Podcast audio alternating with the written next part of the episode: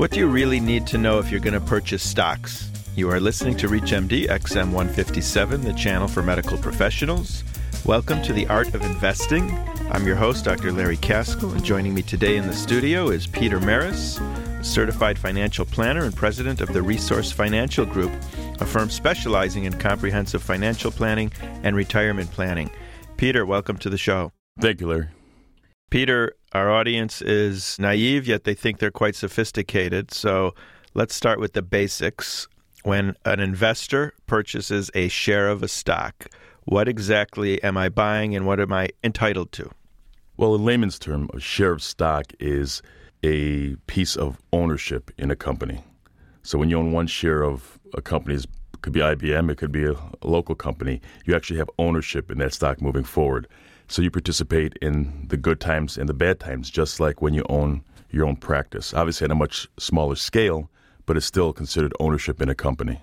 So let's look at a company like Apple. Apple is doing extremely well. I think it's uh, 140 bucks approximately a share. And let's say my wife says, "Larry, I want to buy some Apple for our son and his account." How do I determine what's an appropriate price? I mean, to me, 140 bucks sounds pretty high, and uh, it's traded very high recently. So, do I wait? Do I start using graphs to figure out where its low point is? Do I look at its PE? What should I do, Peter? Help me.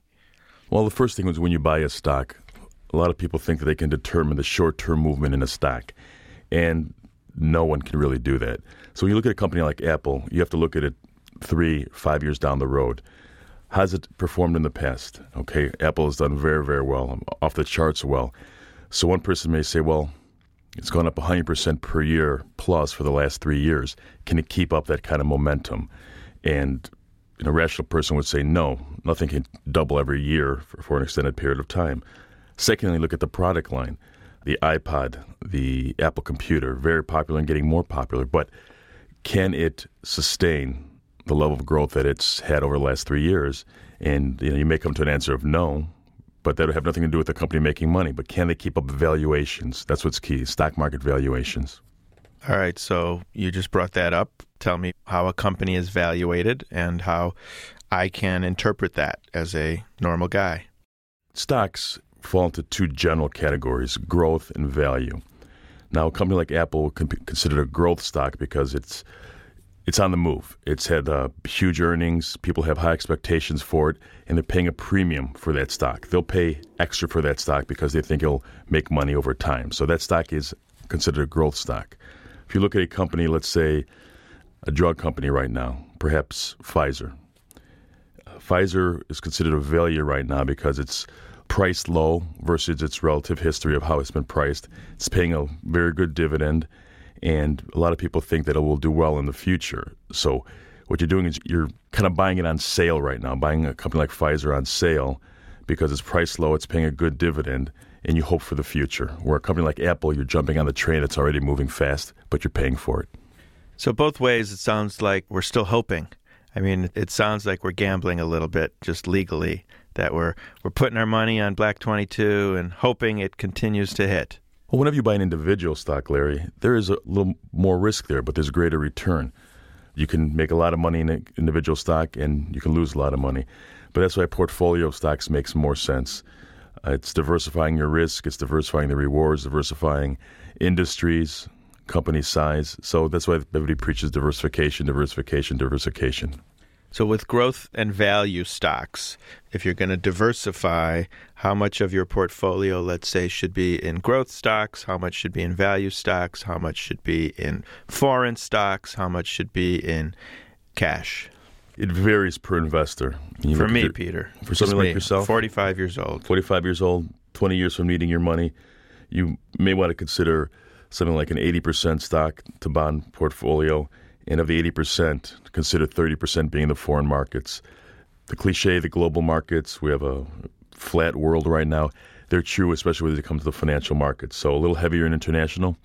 And since value has done so well over the last seven years and growth haven't, you want to overweight growth right now as it's turning the corner to do better than value. Because over time, you have a growth stock or a value stock, they perform differently. So right now, it's it's growth's turn to take over. Is that just because growth has had a crummy year and so now the big money's flying into that, or something magical is going to happen with the growth stocks? Well, growth stocks have had a crummy six year period, Larry.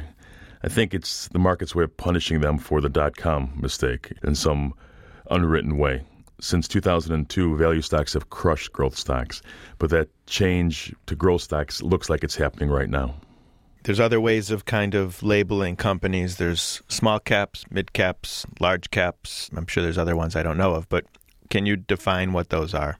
Small, mid, large cap in a new category called giant is refers to the capitalization of a company. As example, a company like Microsoft or General Electric, those are giant or mega cap companies. Many shares that are traded widely and available everywhere across the United States. Smaller companies like Apple Computer was in 1984 started out small in somebody's garage, started growing little by little. So when you invest in a company like GE, you're looking for one thing. You're looking for consistent returns, not a whole lot of risk, a regular dividend, and that's why you invest in a giant company stock. More security, less risk over time. The small company stocks have a lot greater chance of growing, of doubling over time because they're small companies. A new technology, a change in a current technology, and these companies start out. So you have more risk with a small company stock, but a lot more reward possibilities as well. If you've just joined us, you're listening to ReachMD XM 157, the channel for medical professionals. I'm your host, Dr. Larry Kaskel. I'm talking with Peter Maris, a certified financial planner and president of the Resource Financial Group, a firm specializing in comprehensive financial planning and retirement planning. We're talking about the bare bone basics stocks. Peter, what is the difference between a common stock and a preferred stock? Well, Larry, a common stock is what we've been talking about. It's a share of ownership in a company. You participate in the upside and the uh, downside over time, and you can make a lot of money or lose a lot of money with a common stock. A preferred stock is really it's a hybrid. It's a combination of a stock and a bond. It pays a healthy dividend, like a bond pays a healthy coupon, but it doesn't participate in the growth of the company over time. Preferred stocks are purchased for income and security of principal the preferred stock in the event of a liquidation, they have preferential treatment over common stockholders. So if a company goes under, people with preferred stocks will get paid before people with common stocks. So if I have a choice, should I go for preferred stock? If you need income and security of principal, preferred stock. If you're looking for long term growth and willing to take a little bit more risk, common stocks. All right. Let's say I'm in the doctor's lounge and a doctor comes up to me and says, Listen, I I just heard about this company in Vietnam. It's going public next week. It's going to revolutionize the technology field. It's going to be a sure thing, a sure solid triple, but it's only listed on the Singapore Exchange. Can I buy that? I mean, can I call Charles Schwab and say, I'd like to buy that? Well, a lot of foreign companies are listed on the United States Exchange through what's called an ADR, American Depository Receipt. So when you're buying a company like uh, Daimler Chrysler. That's an ADR. It's a German company, but it's traded here in the United States. So it makes it easier for you. You buy in the New York Stock Exchange, you buy through Schwab or whoever you use. You don't have to worry about getting registered in a foreign country, opening a brokerage account there, and trying to make heads or tails of the currency fluctuations.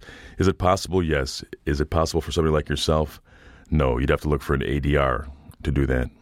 And then when I do buy stock, do I always get some nice, pretty pieces of paper? Well, in the old days, you know, that would be part of the novelty of stocks. You'd buy 100 shares and you'd wait four, six weeks, and in the mail would come a nice certificate. If it was Disney, it would be, have a picture of Mickey Mouse on there. If it was Coca Cola, it'd have a nice big Coca Cola bottle. That's kind of gone by the wayside with the technology of the individual brokerage account. Most people don't take physical delivery of the certificates, they leave it in their brokerage account. You're entitled to the absolute same thing, but it helps in terms of simplification and consolidation of your investments. But if I wanted it, I could still get it. Absolutely. I could call them up and say, I want some of those pretty certificates. Absolutely. Because I know that there's companies out there that you can gift like one share to somebody and you actually give them the one share and it's framed and it looks pretty cool. Absolutely. A common thing is to make a gift to a child of a few shares of Disney, have it issued, have it framed, put on their wall, and that kind of sets the tone for them to be interested in stocks and money over time. It's a great idea and gets them to buy every Disney product that they see. I think they're going to do that anyway, Larry. Peter, what is PE? In medicine, it's called a pulmonary embolism. What is it in the financial world? PE ratio stands for price over earnings. PE ratio, price divided by earnings. When you have a high PE ratio, let's go back to Apple stock, has a very high PE ratio, you're paying a premium for that stock. When you have a low PE ratio, those are value stocks, and you're buying those on sale. I know now that the homeowners, anything to do with house building, have PEs in the like fours and fives. And to me, that would mean, wow, this one's on sale. And I should snap it up now before the PE goes up to 20. It's a possibility. I mean, we have an old saying that says, beware of falling knives.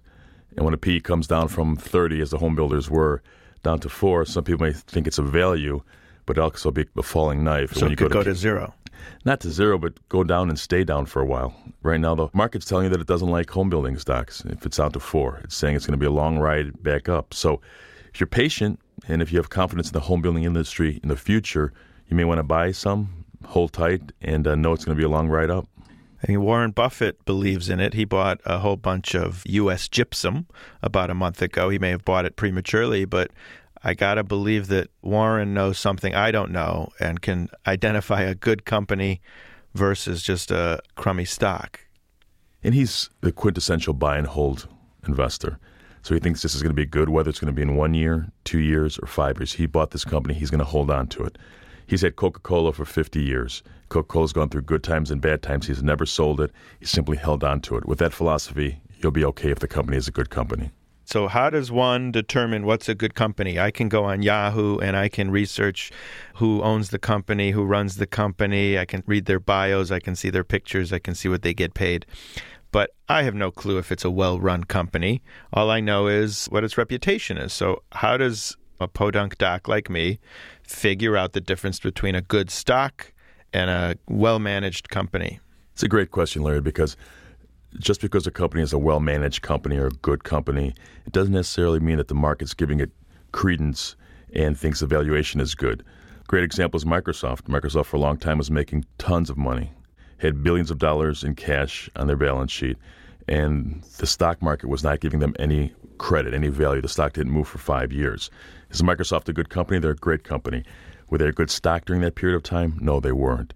So it's very hard to determine a good company versus a good stock opportunity. And that's why the people that could determine this on a regular basis make a lot, a lot of money. Peter, on that note, I'd like to thank you again for coming into the studio and educating us on the basics of stocks.